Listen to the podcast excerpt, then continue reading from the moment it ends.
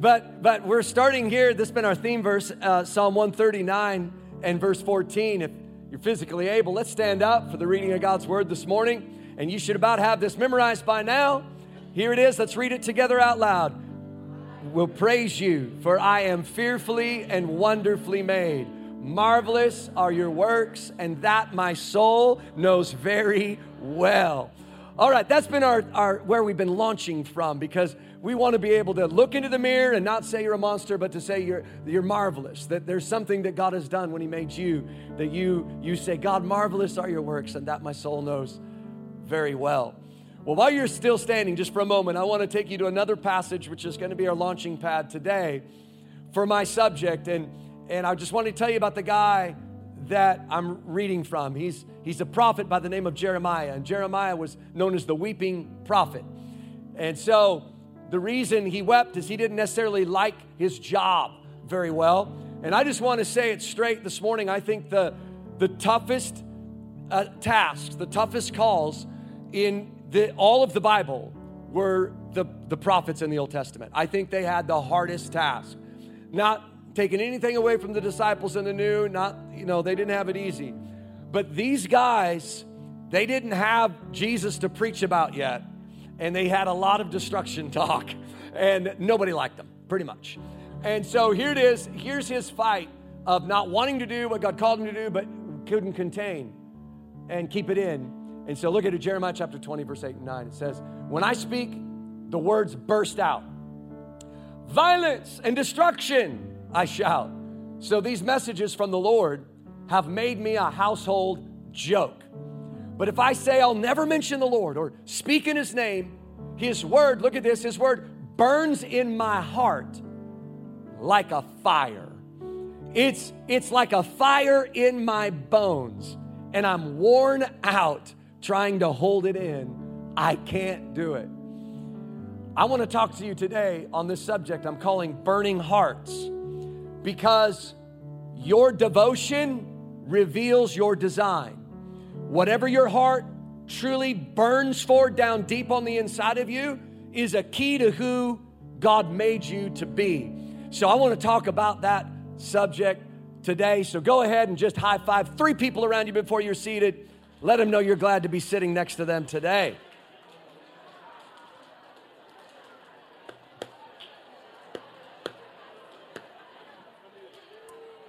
All right. This last weekend, my wife and I were traveling out of town ministering at another, another church, and we're about halfway there, and we get a call from our, our youngest son that uh, I, am I'm, I'm not feeling very well. And, uh, well, what's going on? Well, um, my friend had uh, won this, this chip. This, it's just one potato chip, and it's called the One Chip Challenge. Maybe some of you have heard of it. If you haven't, Google it. Uh, I don't. Um, I don't recommend doing it. So he said, "Well, my friend had got this this one chip. It comes, it comes in a coffin."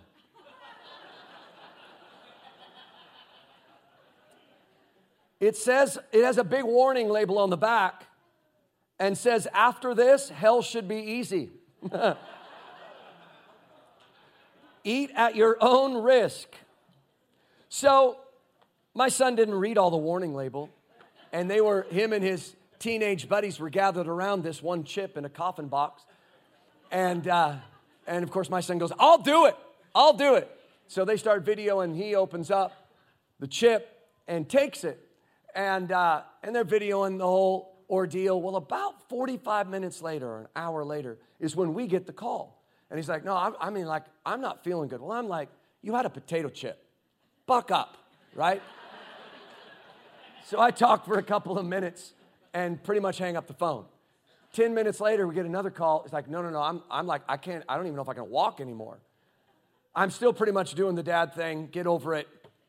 And, uh, well, we, we try calling back, he doesn't answer. And the next phone call we get is our oldest son, and he's, he's pulling the responsible, calm voice, trying to make sure that mom and dad are good, driving down the highway out of town. It's like, so how's Landon? he's, he, he's to be okay. Um, but, but the paramedics are on their way. and, no joke. And, uh, oh, all right. And uh, he's like, okay, well, they've taken his vitals now, and his vitals are good. And, uh, but they did decide to go ahead and take him into the emergency room, so he's having an ambulance ride because of a stinking one chip challenge. well, he survived, he lived, so that's good. And uh, thank God for Maalox and lots of it. But that is not the kind of burning heart that I want to talk to you about today. the burning heart that Jeremiah talked about, obviously, was something down deep on the inside of him. this passion, you could call it. You could call it passion for what God had called you to do. And I want to I want to define for you that a little bit today and take you down a journey so that you can you can discover the the burning heart that God has really designed you to carry. But I want you to know this truth first. Whatever your heart is devoted to defines you. Whatever your heart is devoted to, it defines you. So um, let's take a look at Jesus just for a moment. One time, Jesus shows up to church in his day and age, and he didn't like what was going on. They turned it into a marketplace. And this is what it says in John chapter 2. Then, going over to the people who sold doves, he, he told them, Get these things out of here uh, Stop turning my father's house into a marketplace. Then his disciples remembered this prophecy from the scriptures. Passion, that's like a burning heart, passion for God's house will consume me. So you see, Jesus' devotion, his passion, his burning heart, it, it revealed his design. He loves the church. He loves God's house. He loves the people of God. And when the people of God are being manipulated or the people of God are being sold something that is not what He wants them to be sold or taken down a road, He doesn't want that passion, that burning heart began to, to, to come forth from Jesus. That's why in Matthew 16, when Jesus is having the conversation with Simon Peter, He says, I will build my church and the gates of hell will not conquer it. You see, his devotion revealed his design. So I want to ask you, what, what does your heart burn for? What, what are the things that, that, that you think about all the time? What is the stuff that, that you see in the world, the injustices that stir you? What are the things in life that, that, that, that bother you that you just, you so desperately want to see it change? You see, Martin Luther King Jr., he, he had a burning heart to see the end of segregation and racism. That's, that's a burning heart like Jeremiah. And God designed every one of us to live with a burning heart. And, and when, we, when we discover that and unearth it, we discover who God created us to be. Nehemiah, he had a burning heart that the walls of Jerusalem would be rebuilt. Esther had a burning heart to save God's people, the Jews, from destruction. We have Moses had a burning heart to deliver God's people from slavery in Egypt. We had Joshua had a burning heart to take God's people not just from Egypt, but into the promise that God had for him. What does your heart burn for? Some of you, your heart burns to see marriages make it. Some of you, your heart burns to see maybe clean water be, to, be, to be given to developing nations. Or some of you, your heart burns for children to, be, to, to find God at a young age. Or some of you, your heart burns for youth or young adults to, to begin to get passionate for Jesus in this generation so they don't have to go down detour, dead end roads like you did. I don't know what does your heart burn for because whatever your heart burn for, burns for, I'm here to tell you that is a clue. It is a key to what God made you to be. So, everything I've said though, I have one problem with it. And and, and it's this it's that when I look at Jesus and I go, his heart burned for passion for God's house. Well, Jesus' heart was pure. It wasn't, it wasn't corrupted. It didn't have sin in it. So if, I need to flip the script just for a moment with us this morning because the culture would take this message and finish it out like this and would say, So, because of what I've said, follow your heart. But I need to tell you another truth today. Hearts can be diverted in the wrong direction. Because this thing called sin got in every one of us. The same guy, prophet in the Old Testament, Jeremiah, this is what he's had to say about the heart. Jeremiah 17. He said, The human heart is the most deceitful of all things and desperately wicked. Who really knows how bad it is? You are encouraged today. You came to church to feel better about yourself and you came to the right place. Check this out. If you're if you're not well just follow along to the story. Ephesians chapter 2, New Testament. Look at this. You used to live in sin just like the rest of the world, obeying the devil. That's right, you did. You obeyed the devil. The commander of the powers in the unseen world. He is the spirit at work in the what? He's the spirit at work in the hearts. He's the spirit at work in the hearts of those who refuse to obey God. All of us. That makes me feel so good that I'm not alone. All of us. Tell your neighbor, that means you. Come on. Tell him, don't you sit there looking righteously at me, right? All of us used to live that way. All of us used to live that way. Following, look at this, following the passionate desires and inclinations of our sinful nature. All right, so this is what I need to do today. Here's my task I want you to unearth that burning heart, like Jeremiah. I want you to begin to discover who God made you to be but, and I want you to, and the only way for you, one of the ways for you to do that is to discover the burning passions, the things that God put inside of you. But the problem is, I got to know the difference between a burning heart and heartburn. Okay? I have to separate the burning heart that comes in my from my spirit and that passionate desires of my flesh. I got to be able to separate those two. That's why I can't steer this message.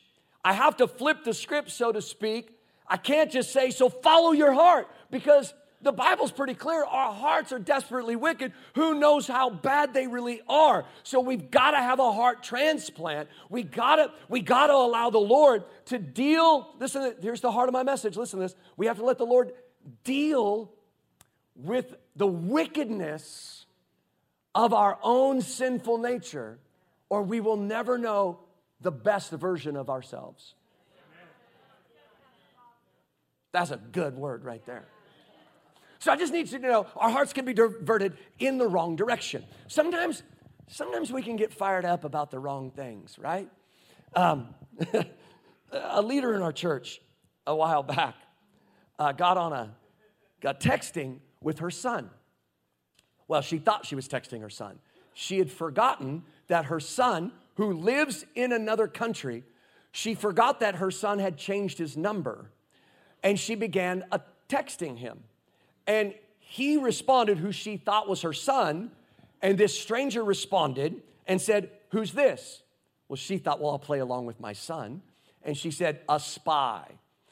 Now, I can't read every word in the text stream, because there's profanity, but you'll get the point.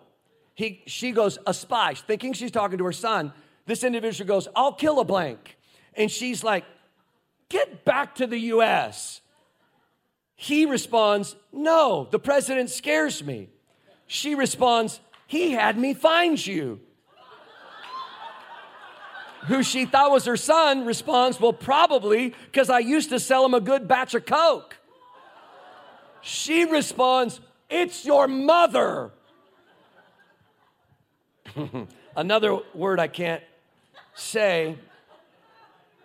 He says, Blank, Ma. This my drug phone. You know better than to be contacting it.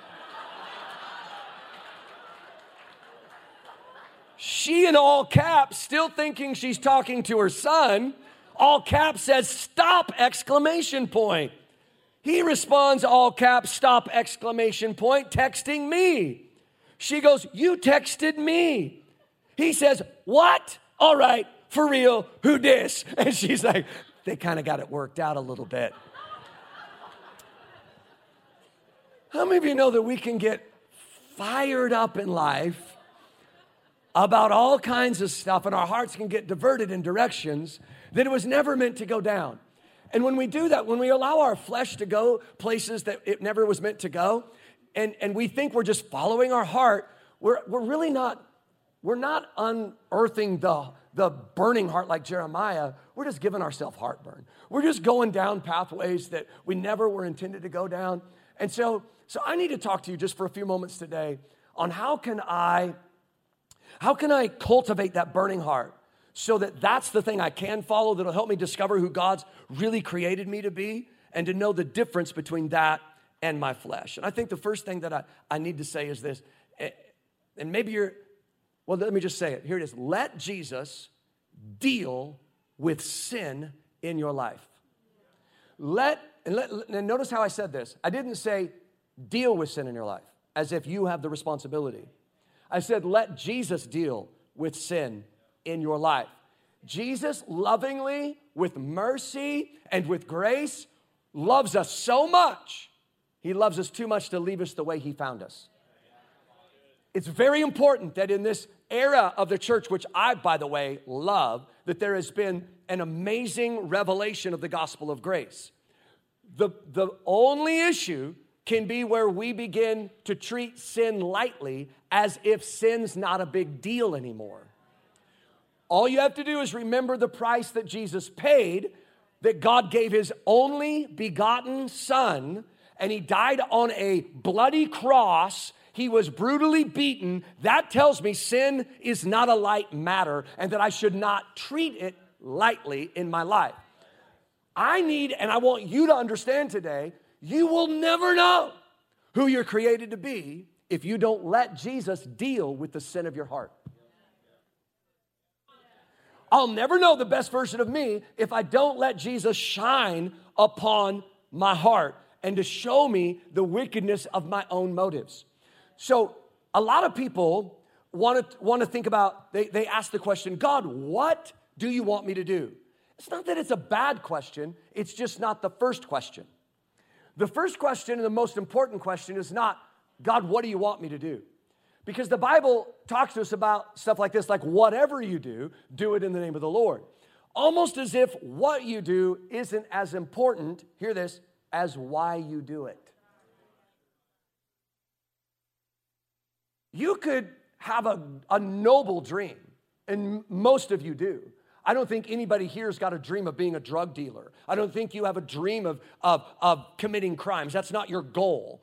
You're, you have noble dreams. You want to be a godly mom. You want to be a, a godly father. You want to be a great husband or spouse, or uh, you want to be a great business owner and godly, you'll be able to take care of other people. You have noble goals. The real question isn't what you want to do, but why do you want to do it? Because why gets to motive and why deals with our heart. So that, that let, let me, let me take you to uh, Corinthians. Uh, 1 Corinthians chapter 13. Could you put this up? It says, if I, if I could speak all the languages of earth and angels, but didn't love others, I would only be a noisy gong or a clanging cymbal. If I had the gift of prophecy, and if I understood all of God's secret plans and possessed all knowledge, and if I had such faith that I could move mountains, but didn't love others, I would be nothing. If I gave, look at this, here's like what you do. If I gave everything I have to the poor, that's pretty noble, and even sacrificed my body, I could boast about it. But if my why I did it, if I didn't love others, I would have gained nothing.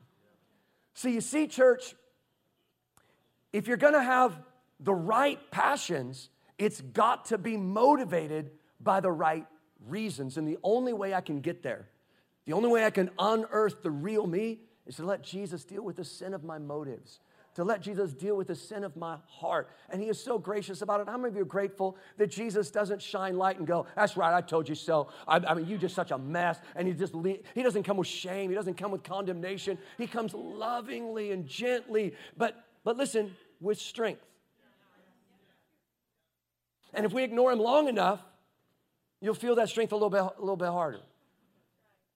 Come on, tell your neighbor, don't ignore Jesus. Come on, don't ignore him. don't, don't ignore the Lord. Don't run from God. When we sin, this is what we do we run away, we hide. It's what mankind did in the garden. Adam and Eve, they just try to hide from God. Like he doesn't, he loses track of you, right? Like, whatever. He, he knows, he knows more about us than we know about ourselves, and yet he loves, he loves you deeply. But he loves us too much to leave us this way.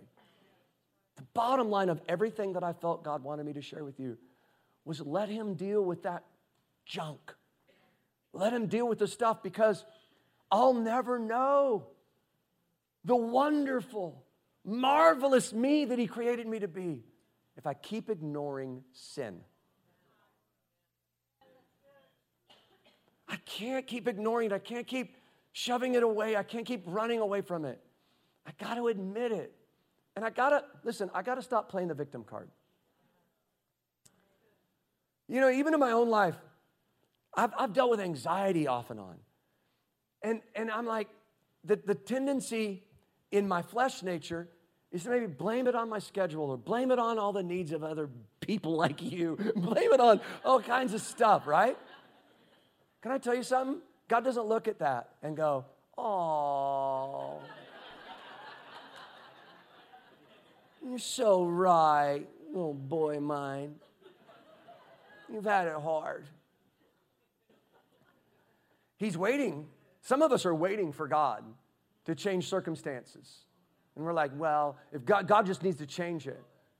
Maybe, just maybe, there's sin in my own heart that I've been ignoring. Like for me, I came to a place I'm like, God, I repent of unbelief in you. Because so much of my anxiety is stemmed from my lack of trust in you and how I've actually had these conversations with God like, how horrible this must be on your end. How close can you be with somebody if they just never really trust you? You love them and you want to be close to them, and they're just like, and you're like, why don't you trust me? Mm, I don't know, but you haven't done this for me. It's like, and we blame God. We play the victim card when maybe, I'm just throwing this out. I'm not saying that some of you haven't been victimized or abused and all that. I understand, that's true. But listen, sometimes we, there's some issues in our life where the, we're not looking inside deep enough. And maybe, maybe we're, we're bitter. Man, I'm just bitter. I don't like people. And you got good reason. But listen, if anyone has good reason to not like people, it'd be God. right? God has really good reason. He made us and we killed him.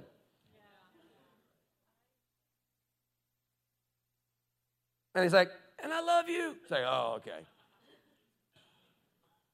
I'm so sorry for the wickedness of my own heart.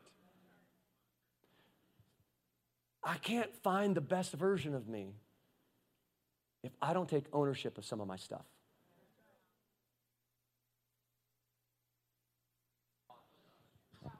I just feel like sitting down on that point. I really think this is important. What do you need to take ownership of? Quit blaming other people. I understand things have happened, I know. But what about my part?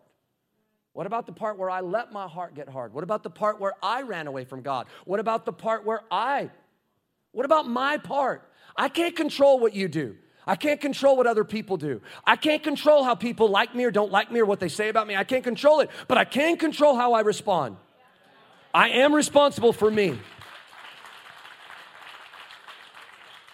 And so I've got to allow the Lord to deal with my whys. I got to allow the Lord to deal with the wickedness of my own heart. This isn't maybe a message that you hear very much in today's current cultural church culture, but let me tell you, it's in the Bible.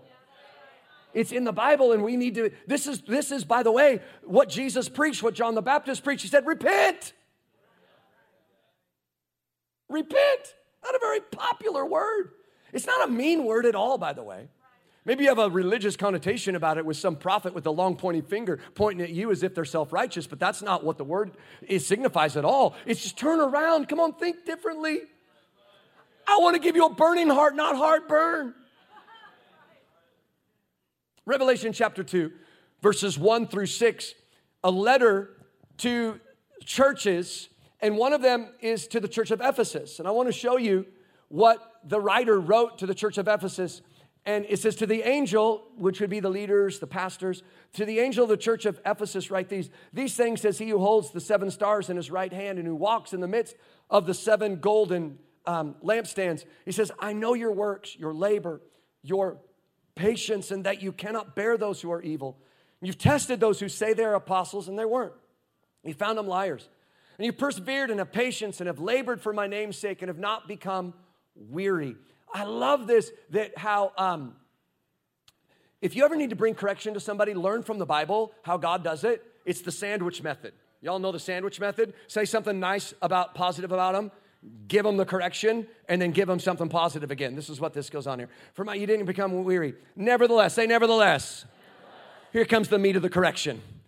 Nevertheless, all this good stuff you've done, I have this against you. You left your first love. Remember, therefore, from where you've fallen, and what's the word? Repent. Repent and do the first works, or else I'll come to you quickly remove your lampstand from its place unless you, what's the word? and then he says, But this you have. Here's the sandwich method again. You hate the deeds of the Nicolaitans, which I also hate, so good job. Woohoo! Two thoughts out of this scripture that I want you to know the difference between a burning heart and a heartburn and how you can keep your heart alive so that you can have the you can discover the best version of you. And that is is that I got to let Jesus deal with the sin of my own heart. And then secondly, and this is really how I let Jesus do this. You ready? I just fall madly in love with the Lord. I mean, just go head over heels with in love with Jesus. Because in that Revelation 2, it says, you, Here's the thing I have against you you left your first love. You see, the Lord said this He said, You must love the Lord with some of your heart. No, no, that's not how I said it. You must love the Lord and other things with 38% of your heart. He goes, You must love the Lord with what? All your heart. And I want you to see it. He goes, All your heart, all your soul, all your mind. This is not just a commandment, it's, it's to reveal the best version of you. If you want to find out who I really made you to be, then don't let your flesh, don't follow the sinful, passionate desires of your flesh. Don't follow that like the culture would encourage you to do. Let me deal with the sins and then fall madly in love with me and all light your heart on fire with the right stuff. Psalm 37. This is the first promise that the Lord ever gave my mom. And it's a promise that I think the Lord wants to give to all of you.